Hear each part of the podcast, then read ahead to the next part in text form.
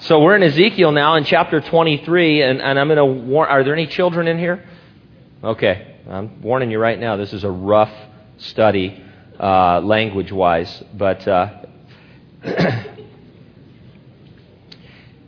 Divine Secrets of the Oho Sisterhood is our title.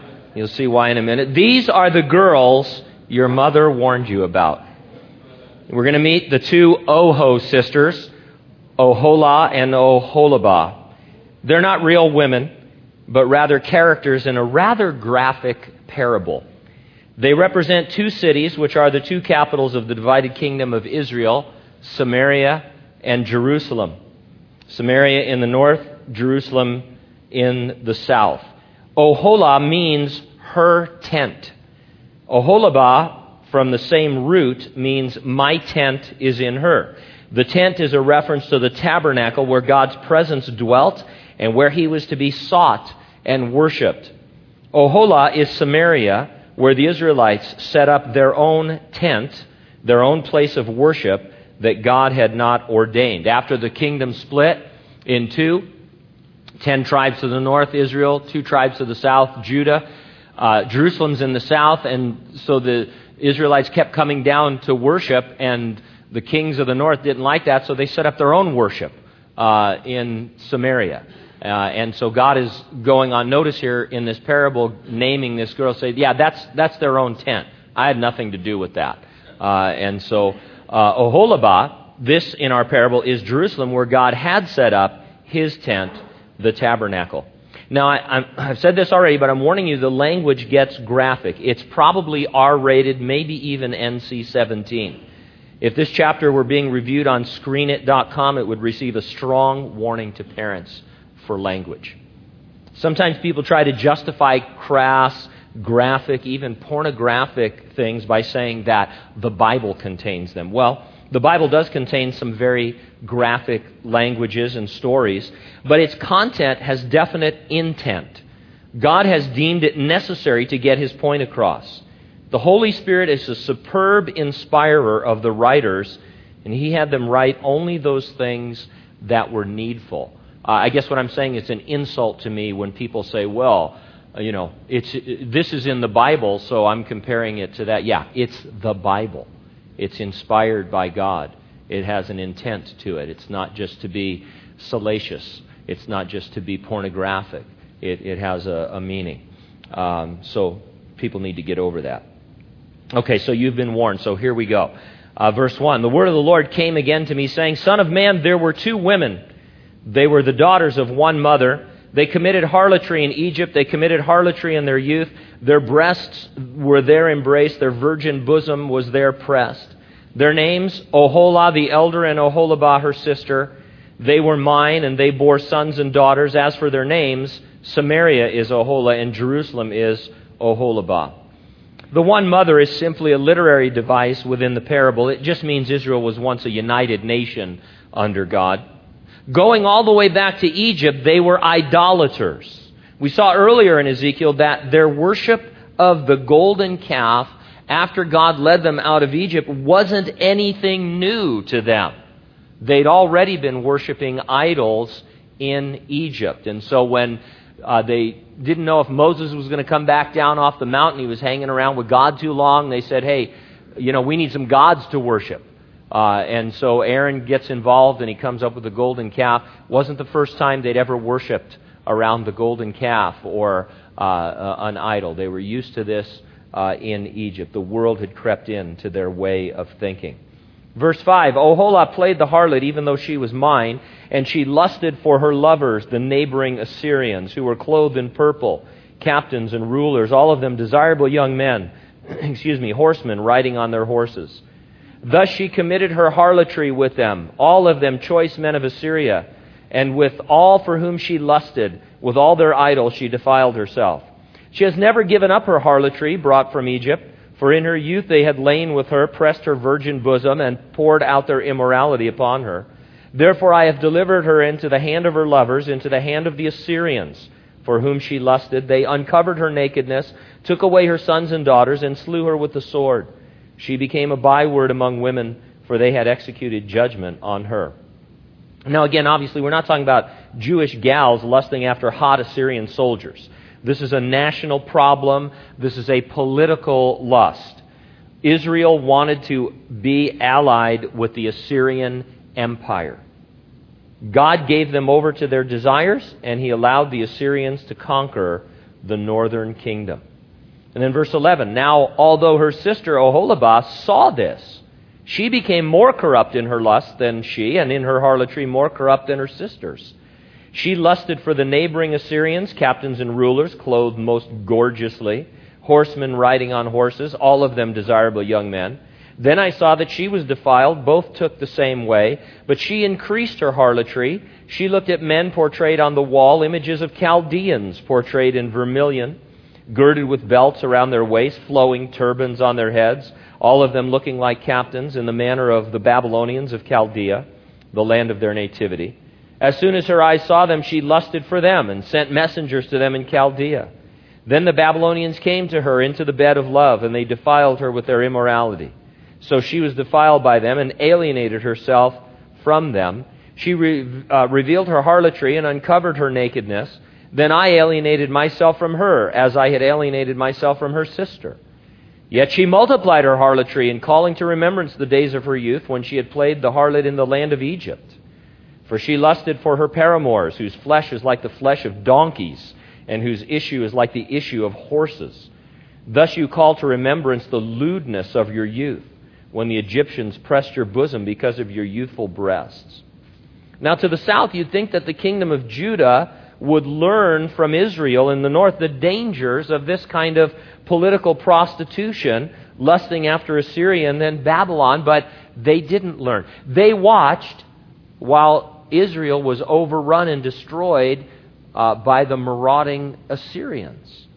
Uh, and and um, this was no, you know, surgical strike. This was no political takeover. I mean, this was brutal.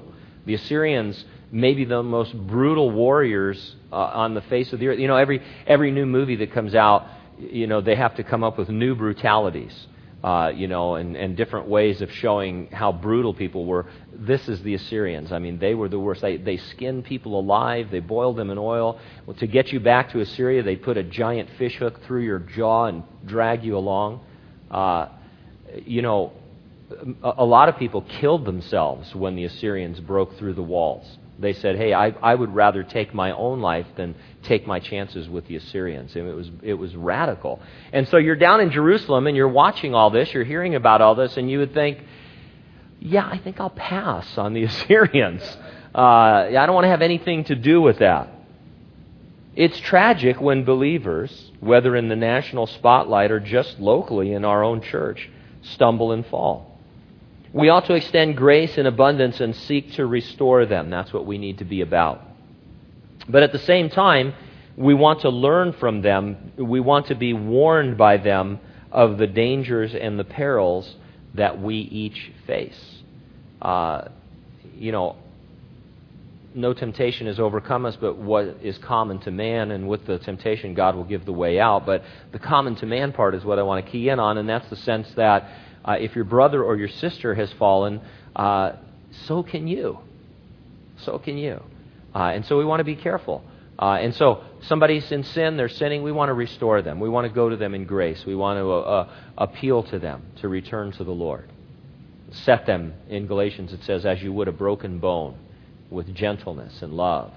But at the same time, it, they all stand as a warning to us. And, and we don't want to go down that path. Now, God kept mentioning Egypt. Idolatry was ingrained in them in Egypt. Now, that doesn't mean they couldn't turn to God from idols. It doesn't mean that they had a habitual addiction that could never be broken. It doesn't mean they were born that way or that uh, the environment, you know, was too strong for them. It does show that some habits, some patterns can linger and cause spiritual defection. There's a passage in James I use a lot in this context. It's James 1:14. James writes and he says, "Each one is tempted when he is drawn away by his own desires and enticed." Now the words his own desires seems to indicate more than just the fact that we all have a sin nature, that we all have a flesh to contend with. It seems to be saying that each of us has his particular desires that are more potent threats than they might be to someone else. We ought therefore to be extra careful in those areas. You know, sometimes a person will come to you and they'll tell you that they're struggling in some area. And if you're not careful, you may not really appreciate the struggle they have because you don't struggle in that area. Uh, you know, maybe somebody is struggling with alcohol or uh, drug abuse or substance abuse of some kind. And it's hard for you to really, uh, you know, uh, correlate with that because you've never really had that problem. Maybe you're even a social drinker. You don't even understand how that could be a problem. And, and, and it, it can cause you to not have the proper compassion for that individual or to think that they're weak in some area. Well, yeah, they are weak, but uh, you know what? You and I are weak in some other areas that they may not have a struggle with. And so we want to always be careful, not necessarily paranoid, but I think we need to be careful around each other and uh, practice uh, an idea that hey, I, want to, I, I don't want to stumble anybody, so I better I better know a little bit about some people before I just start you know exercising my liberties and and uh, vice versa. Uh, and, and just be a little bit careful here because different people are drawn away by different things. And things that maybe I can do or I can, uh, you know, experience are things that maybe other people just can't. In and of themselves, they're not sinful, they're not evil, you know, they're not on the blacklist. Christians always it's so much easier to make a list of things. I'd love to just give you a list of all the things that you can't and cannot do. Uh, or can and cannot do. Can't, well, can't and cannot, that's more of a Pentecostal list. There's things you can't do and things you cannot do. But uh, things you can and can't do, it would be my list, and then I'd be happy. And if you struggled with it, so what? I'm happy. But I think sometimes in practice, that's the way we are. It's like, well, I don't, I don't have a problem with that. And our first reaction sometimes when somebody, you know, you bring something up or you do something and they say, well, I have a problem with that. Why? Why do you have a problem with that? What's the problem? The problem is they're drawn away by their own lusts. It's, it's something they struggled with. And we need to be sensitive, don't we? I mean, do you love that person? Jesus said, you know, if you love me, you have to love your brother and sister. How, how much love are you showing for a person if you're uh, demanding your liberty? Paul the Apostle, he said, You want to do something that, that's not sinful but that could stumble somebody? Great, go for it. Have it to yourself and to God. Do it, you know, incognito, as we used to say. Be a little bit careful about stumbling your brother and sister. Eh, do me a favor. Don't ask anybody does this stumble you? Because a lot of people will say, well, no. Because they don't want to let on that they're weak or that it does. They might not even know what you're talking about. Well, no, I'm still standing here. They, they don't get it, you know. So, so yeah, that doesn't work either. You just be sensitive and, and see how the Lord leads in that, uh, and uh, we'll get along. Verse 22 Therefore, Oholibah, thus says the Lord God, Behold, I will stir up your lovers against you, from whom you have alienated yourself, and I will bring them against you from every side. The Babylonians, all the Chaldeans, Pekod, Shoa, Koa, first campground, by the way, uh, all the Assyrians with them, all of them desirable young men. Problem is now, every time you see a KOA campground, you're going to remember this Bible study. Uh, governors and rulers, captains and men of renown, all of them riding on horses. And they shall come against you with chariots, wagons, and war horses, with a horde of people. They shall array against you buckler, shield, and helmet all around. I will delegate judgment to them, and they shall judge you according to their judgments. Now, keeping with our thoughts about sin and our desires, it can seem as though indulging them just a little is not all that harmful. We can even convince ourselves it is helpful It'll keep us from doing things that are full blown. Sooner or later, though, sin just breaks forth upon us, destroying us, ruining our lives, and often the lives of many others whom we love. So, the, the real world example here, the, the, the uh, Jerusalem Jews, the kingdom of Judah, they were dabbling with the Babylonians and doing the Babylonian kinds of things, and they knew better. They had the Word of God, they had the commandments of God. They had a little bit of Babylon, a little bit of the world. And God says that's not going to work. Sooner or later, you're going to be given over to those sinful things. They're going to take control, they're going to overwhelm you. And, and in the case of, of Israel, he says, I'm just going to release the Babylonians on you then. In our case, in a spiritual sense, all of a sudden that sin that you're dabbling with, that you think you're keeping under control, that appetite that you're giving a little bit, it just starts to devour you. One thing I learned, uh, and many of us have learned the hard way about the flesh that we still contend with as Christians, it never gets any weaker. You get stronger as a Christian in denying it and in not yielding to it, but the minute you give in to the flesh, it is just as strong and voracious as it has ever been. Uh, and so you can't afford to feed it little bites here and there. That doesn't, that's a worldly, fleshly, devilish idea. Uh, and, and it just doesn't work. It, it's, it's like all of a sudden these armies break forth on you and you wonder how your life ever got ruined. And so don't indulge your flesh, not for a moment, certainly not in any of the areas that you are the most tempted. Verse 25 I will set my jealousy against you, and they shall deal furiously with you. They shall remove your nose and your ears, and your remnant shall fall by the sword. They shall take your sons and your daughters, and your remnant shall be devoured by fire. They shall also strip you of your clothes and take away your beautiful jewelry. Thus I will make you cease your lewdness and your harlotry brought from the land of Egypt, so that you will not lift your eyes to them nor remember Egypt any more. For thus says the Lord God Surely I will deliver you into the hand of those you hate, into the hand of those from whom you alienated yourself. They will deal hatefully with you, take away all you have worked for, and leave you naked and bare. The nakedness of your harlotry shall be uncovered, both your lewdness and your harlotry.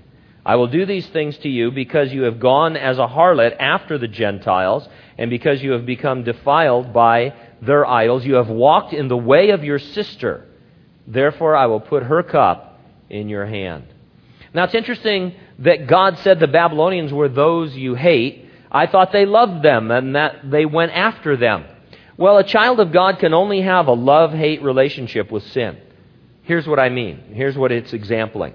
You go after sin, you indulge in it, but if you're born again, all the while it makes you miserable. You hate yourself even while you're doing it.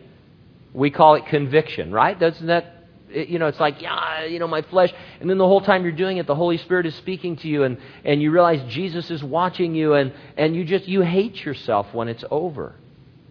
And, and you resolve to never do it again, and that kind of a thing. And so the Lord is, is He says, yeah, you go after the world. You go after these things, but you don't really love them. You don't want to do them. I've changed you. You know, Jenna talked about the radical transformation. Sean talked about a progressive transformation, but nevertheless, you're being transformed, changed day by day. And the things of the world, they, they, can't, uh, they can't satisfy you. And so when you're drawn back into them, they don't really satisfy. In fact, they convict you and you feel awful. Verse 32 Thus says the Lord God, You shall drink of your sister's cup, the deep and wide one. You shall be laughed to scorn and held in derision. It contains much. You'll be filled with drunkenness and sorrow, the cup of horror and desolation, the cup of your sister Samaria. You shall drink and drain it. You shall break its shards and tear at your own breasts, for I have spoken, says the Lord God. Now, this is just a parable, just a figure. But I wonder sometimes if in heaven the angels, and maybe even those that are called the great cloud of witnesses, don't see things the way that God sees them. 3D is big right now, right? There's 3D televisions. And they're probably cool, but really, seriously. Are you, first of all, the glasses are extra. Did you know that? You ever read the small print across the bottom of their CVs? Glasses not included. So then you buy these glasses. Really, are you going to sit there the whole time in your living room taking your glasses on and off? Hold on. What? Hello? Yes? Hello? Oh, 3D? It's crazy. It's not going to make it. It's not going to catch on. Don't buy a 3D TV. But if you do, I'd like to see it. Just because it's a passing thing and it's not going to work out. And so 3D is big, but instead of 3D glasses, maybe there's some kind of Trinity vision so that we look the way we really are. There's a passage in Zechariah that comes to mind. It describes Joshua the high priest. On the earth, he was dressed in the magnificent garments of the high priest. I mean, you should read their description sometimes in Exodus and Leviticus. I mean, th- this guy was dressed up gold and beautiful garments. But here's how he looked in Trinity vision. Verse 1 of Zechariah 3 Then he showed me Joshua the high priest standing before the angel of the Lord, and Satan standing at his right hand to oppose him. The Lord said to Satan, The Lord rebuke you, Satan, and the Lord who has chosen Jerusalem rebuke you. Is not this a brand plucked from the fire? And he says this Joshua was clothed with filthy garments. Well, no, he wasn't. He had on the garments of the high priest. Ah, but in heaven, where you have this perfect vision, God saw what he really looked like as a man without his justification, without his salvation. And so the Lord goes on to give Joshua a change of heavenly clothing so that his standing is consistent uh, with a saved man. But nevertheless, all this to say, what would I really look like in heaven right now based on my real heart life? What, how would I be dressed? How would I be dressed? How am I dressed, I guess I should say, as the angels are looking down on me? Uh, I think I'm looking cool, you know. Got my cool shirt on, you know. I'm styling with my uh, shoes and all that. But man, what do I really look like based on my heart life and who I really am? Uh, it's, it's interesting. Verse 35 Therefore, thus says the Lord God, because you have forgotten me and cast me behind your back, therefore you shall bear the penalty of your lewdness and your harlotry. The Lord also said to me, Son of man, will you judge Oholah and Oholibah? Then declare to them their abominations, for they have committed adultery, blood is on their hands. They've committed adultery with their idols and even sacrificed their sons, whom they bore to me, passing them through the fire to devour them. Moreover, they have done this to me. They have defiled my sanctuary on the same day, profaned my Sabbaths. For after they had slain their children for idols, on the same day they came into my sanctuary to profane it, and indeed thus they have done in the midst of my house. Wow completely involved in pagan worship to the point of sacrificing their children. Yet at the same time, even on the same day, they would come to worship God in the tabernacle. You can't serve two masters. By default, if you're not serving God, then you are serving the world and the flesh and the devil.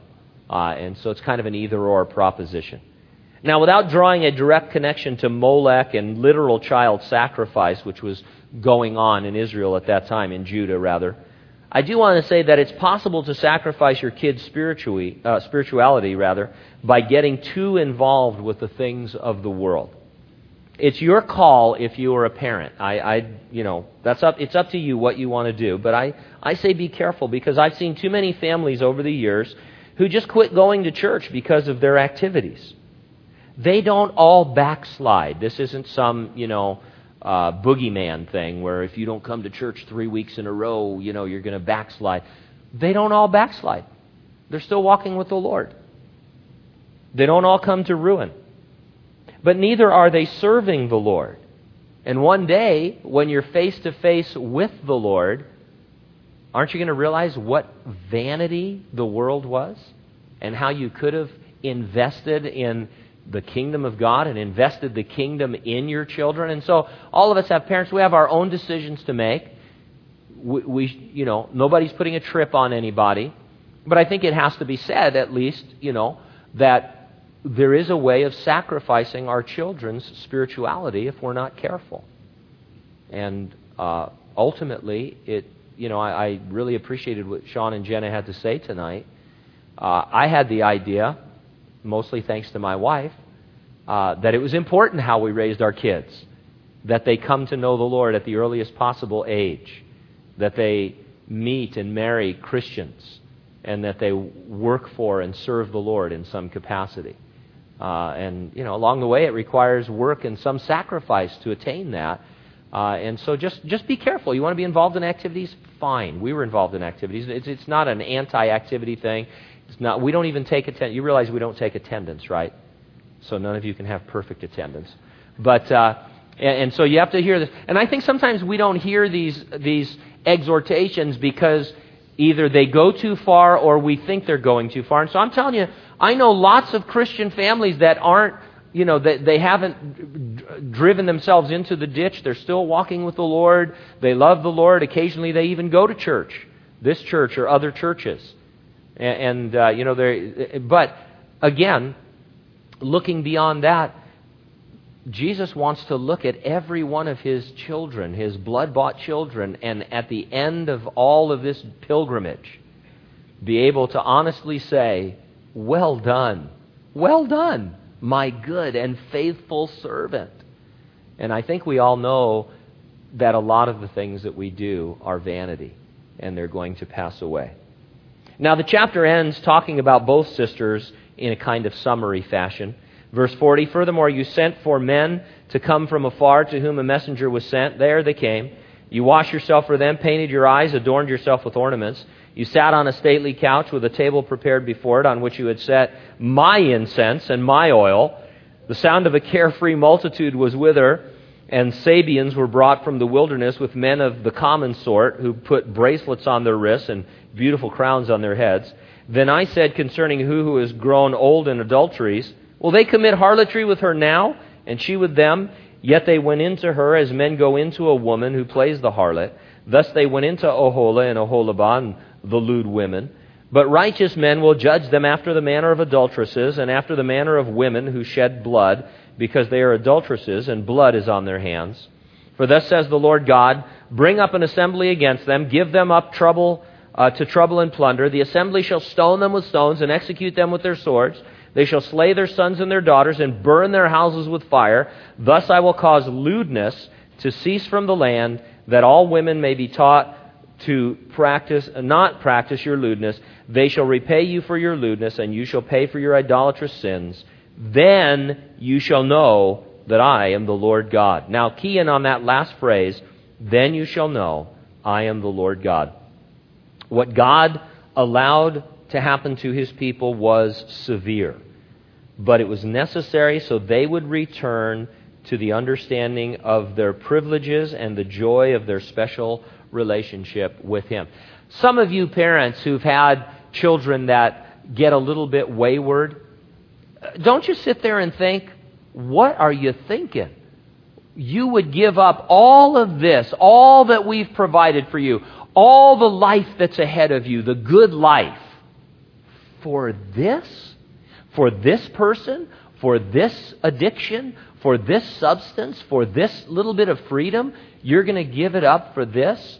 And, and, and, and so, uh, you know, a lot of times our discipline has to be severe. And God says, you know, I, I, can't believe that they're going to give me up, the creator of the universe, and my special covenant relationship with them for the Assyrians? For the Babylonians? Are they crazy? And so God says, I, I have to do something about this. I can't let this just happen. I can't give up my covenant people who I'm jealous for. And so he calls them back severely. His discipline was for their good. Indeed, as we follow Israel through history, though uh, through her dispersion even, though it is severe, it was for their good. Now they're back in their land, aren't they? God is orchestrating the end times events prophesied in the Bible that will eventuate in the Jewish remnant being saved through the Great Tribulation and seeing their Messiah in his second coming to earth. We see a lot of human history and we think, man, there's a lot of suffering and there's a lot of terrible things, and that's true. But from God's point of view, where a day is as a thousand years and a thousand years is as a day, He says, I'm disciplining my people. And this is what it took from the time they were in Egypt, they were idolaters, and I had to drive that out of their hearts. And, and finally, after the Babylonian captivity and then through the dispersion, uh, I've finally got them to the point where they're back in their land, but they're back in their land in unbelief. They still don't believe that Jesus is the Messiah. And so God says, I've got that covered too. We've got some things that are coming seven years, tribulation. And through that time, a severe time one of the things that's going to happen is that all of Israel will be saved. And when Jesus returns at the end of that time, the Mount of Olives, they're going to look upon him whom they've pierced and realize. And, and you know what? That's what it takes. You and I might sit here and think, oh, well, God, you know, he should have come up with another plan. You come up with another plan. We can't even figure out how to get peace in Jerusalem. Every U.S. president has struggled with that issue. Every one of them, I think, has thought, I'm going to be the one. And every time something happens, because it's not in God's timing, God has His own plan. And so, you know, I can't come up with another plan. I, yeah, it's severe, Uh, but it's God's way, and God says, I'm doing it so that they might know that I am God and have that special relationship. Do I know that Jesus is the Lord God? Yeah, I do, but I also need to live like I do in submission with my knee bowed to His will and not my own. Uh, and uh, I know that that's your desire as well. I, you know, there's, there's no sincere Christian who doesn't want to live in submission to the Lord, give his life to the Lord, give her life to the Lord, and walk with the Lord. Uh, and so, uh, lots of severe warnings and lots of terrible things. Uh, but God is gracious and, and still working in the lives of his people, and he works in our lives as well. And Jesus came and he died, he rose from the dead, he ascended into heaven. And now he calls all men everywhere to repentance and faith in himself so that they might be saved.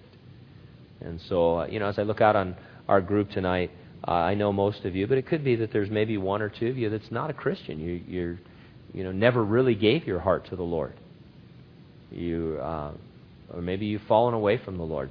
Do some business with God tonight. Give your heart to, to the Lord as we close.